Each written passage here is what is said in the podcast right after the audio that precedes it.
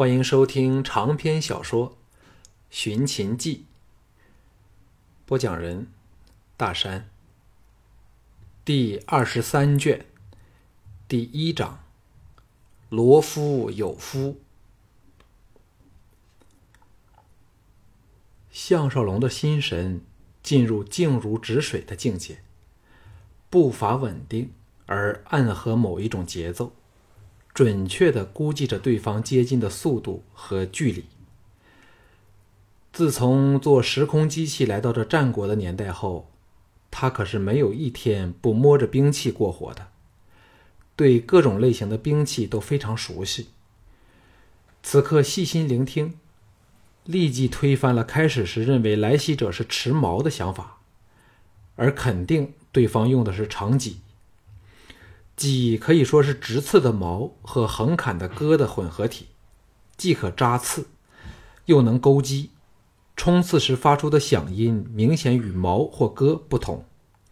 项少龙很想回头看上一眼，但却知如果这样做了，就会失去自己高深莫测之势，而且会引发对手的全力加速冲刺。一阵风迎面吹来。雨雪打得项少龙几乎要闭上眼睛，风声更使几音提声模糊起来。这时，后方来计到了两丈之内，略一发力，可在眨眼的功夫对他展开攻击。木的一声，沈良受死，有如平平地起了个焦雷般在后方响起。项少龙猛地闭上眼睛，往右横移。到了马道之中，右手放开剑柄，改以左手拔剑。要知他一直靠左方的行人道缓步而行，又以右手拔剑，换了任何人从后方攻来，必须以为他会移往左方，好拉长距离，再以右手拔剑格挡。谁知他竟反其道而行，又移到马道之中，使敌人的长戟完全攻错了方向。差之毫厘，谬以千里，何况是生死相搏的时刻？那人惊呼一声，想把长戟攻击的方向改变，却迟了一步。项少龙头也不回，反手一剑刺在冲过了头的马屁股上，战马痛嘶一声，狂窜往前，差点把那骑士甩下马来。看对方一人单骑，逃命似的消失在风雪里。项少龙心中好笑，这仗得胜看来轻松容易，其实个中包含了胆量、时间的拿捏和身法步法各方面的配合。最妙的是那阵突来的风雪，他项少龙固然受影响，但对迎风策马奔来的敌人影响更大。否则，项少龙恐难施展这种策略了。项少龙回剑入鞘，转入了一条横向。疾步走了一段路，认准了谢府的方向。不到半个时辰，终于到达目的地。他对守门的家将报上姓名，便被领入府内，在外厅等候。奉茶侍候的小婢都用奇怪的眼光打量他，又交头接耳，恍似他像头不知从哪里钻出来的怪物一般。项少龙给看得浑身不自在时。谢子元脸青唇白的来了，挥退下人后，坐在他身旁，低声说：“这次挑的真不是时候了。不知谁把我昨夜去逛青楼的事告诉了那人，刚才他大发雷霆，只差还未动手打我了。沈兄快溜，现在说什么他也不会相信的。”项少龙同情的说：“呃，那么过两日我再来找谢兄吧。”谢子元把他拉起来，说：“啊，快点两人疾步朝大门走去时，一声娇叱传来，喝道：“哪里走！”谢子元浑身一震，像被点了穴般的动弹不得。项少龙也是虎躯巨震，不能相信的呆在当场。环佩声响，谢子元的恶妻来到两人身后。冷笑说：“走到哪里去？你当我不知道你两人的把戏吗？”又骄喝说：“谢全，你给我滚出来！我要你把昨夜的事一字不漏的说出来，万事由我担保。”谢子元如遭雷击，原来连他最后一个忠仆都被收服了。谢全不知道从哪里钻了出来，跪倒地上，颤声说：“呃，少爷，小人是被逼的。”谢子元机械的转过身去，哭丧着脸说：“这事儿都是我想出来的，呃，不关沈兄的事儿。”项少龙仍背对谢子元的夫人，心中百感交集，因为他从声音认出了谢子元的夫人。正是他曾经深爱过的单柔。他终于放弃了到处流浪的梦想，落叶归根的做了谢家妇，还生了两个儿子。这时他最想做的事儿就是头也不回的离开谢府，使单柔永远都不知道他曾经来过。他也明白谢子元为何既爱他又怕他。说实在的。那正是单柔给男人最大的乐趣。直到今天，他对与单柔相处的每一刻，仍是回味无穷。谢子元的义气，把责任全揽到自己身上，更使他心中感动。想走是一回事儿，但却无法举步踏出半步。单柔的矛头指向了他，喝道：“你叫沈良是吗？看你生的牛高马大，却是胆小如鼠。”连正眼看人都不敢吗？众婢仆立时发出了嗡嗡笑声。项少龙平静的说：“谢夫人可否把其他人请出厅堂？沈某想私下替谢兄说两句话。”谢子元急道：“这全不关沈兄的事儿，夫人呐，你放沈兄离去好吗？要罚就罚我好了。”出乎所有人意料之外，单柔也像被点了穴般不言不语的在发呆。项少龙感到单柔的目光刺在自己背上，心中真不知是何滋味。人人莫名其妙时，单柔说：“所有人都给我滚出去！”谢子渊愕然说：“为夫也要出去吗？”单柔大发娇嗔道。为你什么夫？你第一个给我滚出去！不片上，所有人走得干干净净，空广的大厅只剩下他们两个人。单柔急促的呼吸声在他身后响起。项少龙缓缓转过身来，四目交投，双方都像触电般抖颤了一下。他丰满了少许，但艳丽却更胜往昔。单柔朝他冲前两步，旋即又停下，辛苦的克制自己要投入项少龙怀内的冲动。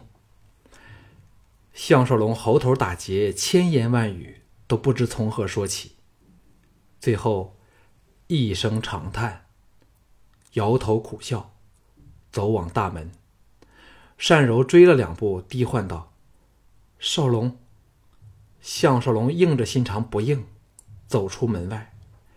十多道目光立即落到他身上，婢仆家将们对他能够衣冠皮肉完全无缺的走出来，都惊讶的合不拢那张张大了的嘴。谢子元横里扑出来，搂着他肩头朝外门走去，兴奋地说：“沈兄和他说了些什么话？”项少龙胡诌说：“呃，嫂子虽然是霸道了点儿，但不是不明白事理的人。”我向他解释了压迫力越大，反抗力越强的道理。假设他任谢兄出去胡混，保证不需太久，谢兄就生厌倦了。谢子元说：“我怎会厌倦呢？他怎么打你？” 项少龙说：“呃，他说要好好想想。”谢子元大喜道：“这是天大的转机呢！沈兄留下陪我聊聊好吗？”项少龙此时肝肠像打了结般的难受，哪有兴趣和他闲聊？投其所惧的恐吓说：“你最好乖乖的回去陪伴嫂子。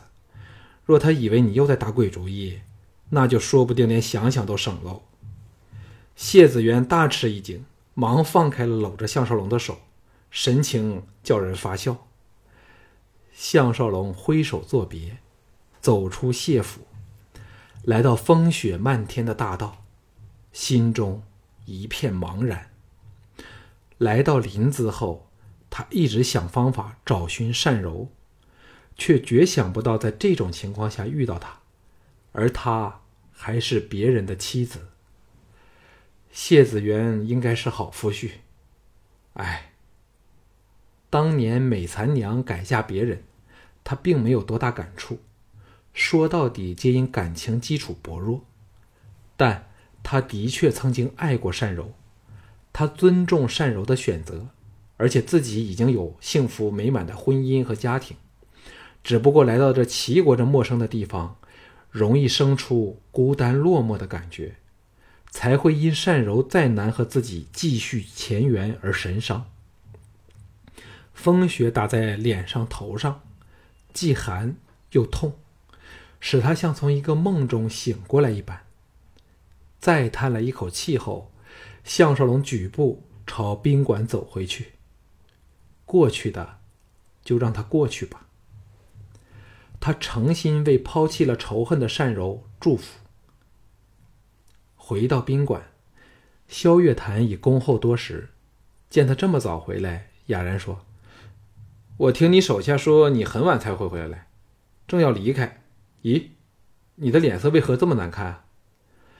项少龙拉他入房，坐下说：“你该听过单柔吧？她是智智的亲姐，曾与我有一段情，现在竟然成了谢子元的妻子。”萧月潭愕然说：“又会这么巧的？”项少龙不想磨在这件事上。岔开话题，问起邹衍。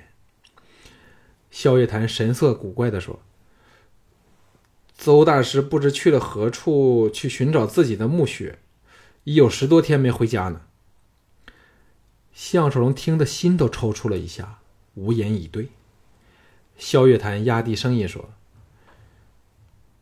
吕不韦、金武乘船抵此，同行的尚有韩杰和许商。”项少龙祈祷：“韩杰不是嫪毐的人吗？”萧月潭说：“只此一事，便可知吕不韦和嫪毐暗中结成一党。韩杰乃稷下剑圣曹修道四大弟子之一，有他穿针引线，稷下出身的剑士说不定会站在吕不韦和田丹的一边，那形势就截然不同了。”顿了顿，续道：“以吕不韦的手段。”必可令齐王深信唐改立田建，将会破坏了和秦国的关系。如果再加上曹秋道站在大王子田生和田丹的一边，这场王位之争，输家不是田建才怪呢。项少龙无可奈、无可无不可的说：“谁输谁赢都是齐人的家事。现在我关心的是如何为歌舞集团的诸位美人完成他们的梦想。”吕不韦爱怎么搞便怎么搞好了。萧月潭哑然说：“我很少见到少龙这么意志消沉的。你难道不觉得扳倒吕不韦的后腿是很有趣的一回事吗？你今晚好好睡上一觉，明天醒来时或者会改变想法。”项少龙苦笑说：“除非我能以项少龙的身份出现，否则如何能左右去齐王的决定？”而且那样一来，等于明请吕不韦来对付我了。哦，差点忘了告诉你，李元和龙阳君都已经识穿了我了。萧萧月潭连忙追问。等项少龙解释清楚后，萧月潭兴奋地说：“若是如此，形势就完全不同了。现在齐人最怕的就是楚人和三晋联手，抑制他们对燕国的野心。只要田丹不能明目张胆地对付你。”我们便容易应付多了。项少龙苦恼地说：“有其利，必有其弊。若我公然用项少龙的身份面试，吕不韦、田丹甚至郭开，都会暗使手段来对付我。但假如我现在仍然充作沈良，则又需应付仲孙龙和齐国剑手的挑惹，正是左右做人难呢。敲门声响，原来是小平儿奉凤飞之命请他去说话。萧月潭低声说了“明天见”后，告辞离开，而项少龙则随小平儿去见凤飞。凤飞正在主楼二楼的厅内拨弄弦琴，发出似有若无、仿似由九天之外传来的仙音，神情专注。只待项少龙在他对面坐下，仍像察觉不到他的来临。小平儿退往楼下后，项少龙舒适的半卧半倚在软垫上，既饱餐着美女的绝色容绝世容色，又耳闻天籁仙音。因善柔而来的诗意惆怅，不由得减少了三分。凤飞牵手操琴，在爆出几个清音后，倏然而止，扬起俏脸往他望来，凤目生辉地说：“沈先生可认得这段乐章吗？”项少龙呆了一呆，茫然摇头。凤飞甜甜笑道。这正是由你那些小调变化而来的曲谱啊！你这人呢，竟会听不出来？项少龙搔头尴尬的说：“真的是一点都听不出来，怎么会是这样的呢？”凤飞柔声说：“人家当然不能一板一眼跟足了你的曲调，变化几趟后就成了这个样子，喜欢吗？”凤飞从未试过以这种撒娇式的语气神态跟他说话。项少龙受宠若惊地说：“大小姐确实高明，不知是否以为这次贺寿的乐曲全都换上了新调呢？”凤飞美眸望望窗外的雪夜，叹道：“你知否？人家到这一刻才惊觉到外面正在下大雪。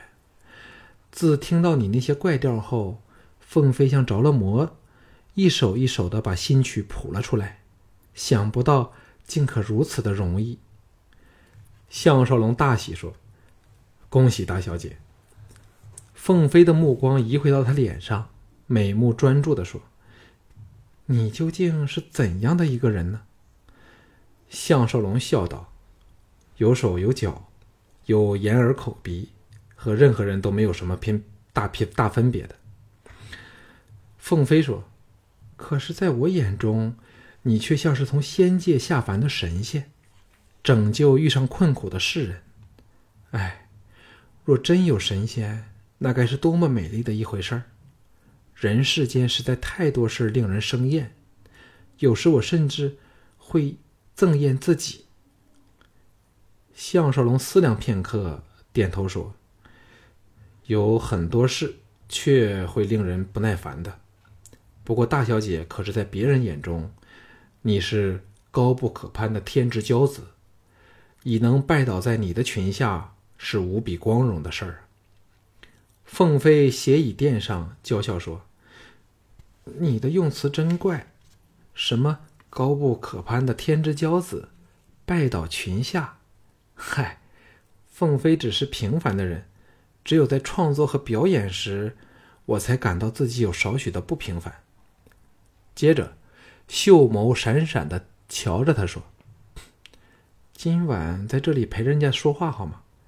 每逢做成一曲，我都很难入睡，但又总苦无倾谈的对象。”项少龙吓了一跳，怔怔的说：“我终是下人，大小姐这样留我在闺房里，不怕别人会闲言闲语吗？”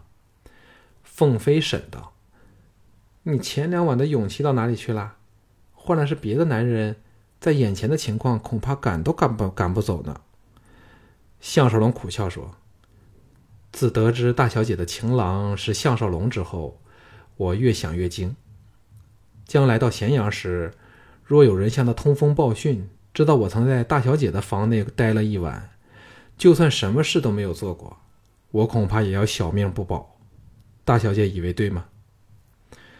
凤飞呆了起来，无言以对。项少龙心中好笑，这叫以子之矛攻子之盾。以他的项少龙来压自己这真正的项少龙，实在是荒谬绝伦。好一会儿，凤飞才苦恼地说：“别人不是色胆包天的吗？为何你干其他的事这么的胆大妄为，偏在这件事上如此胆小呢？项少龙故作惊讶的说：“听大小姐的口气，似乎除了想和小人秉烛谈心之外，还有别的下文呢。”凤飞不吃娇笑，风情万种的横了他一眼，欣然说：“和你这人说话真有意思。一向以来，只有我凤飞要去耍男人，想不到现在却被你来耍我。来吧。”项少龙愕然说：“来什么呢？”凤飞嘴角含春，娇媚的说：“先为人家脱掉靴子好吗，指示大人？”项少龙呆瞪了他半晌，轻轻的说：“大小姐不是认真的吧？这种事开始了就很难终止，那时大小姐想反悔都不行了。”他的话并不假，像凤飞这种比得上姬嫣然和秦青的美女。蓄意色诱一个男人时，恐怕连坐禅的高僧都要把持不住，何况是他项少龙。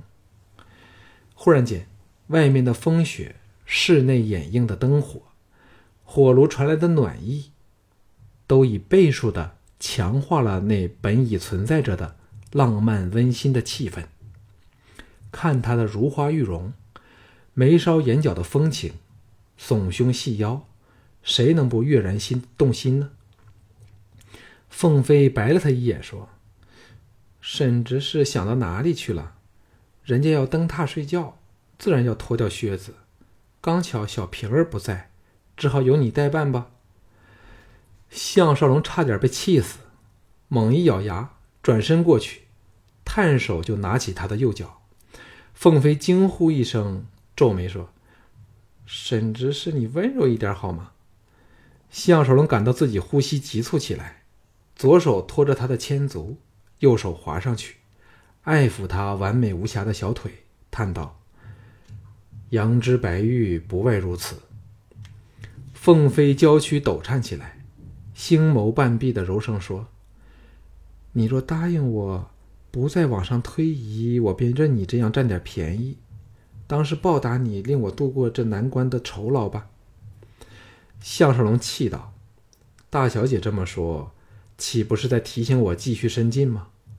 一边说，手已毫不客气的往上移去。凤飞感到项少龙的手越过膝头，正探索自己不可侵犯的大腿，娇吟一声，伸手把项少龙的手隔裙按着。项少龙把手抽了回来，一本正经的为他脱下双足的棉靴，然后拿他双足一阵。搓揉，弄得凤飞娇体发软，媚眼如丝。项少龙一把将她抱起，往她闺房走去。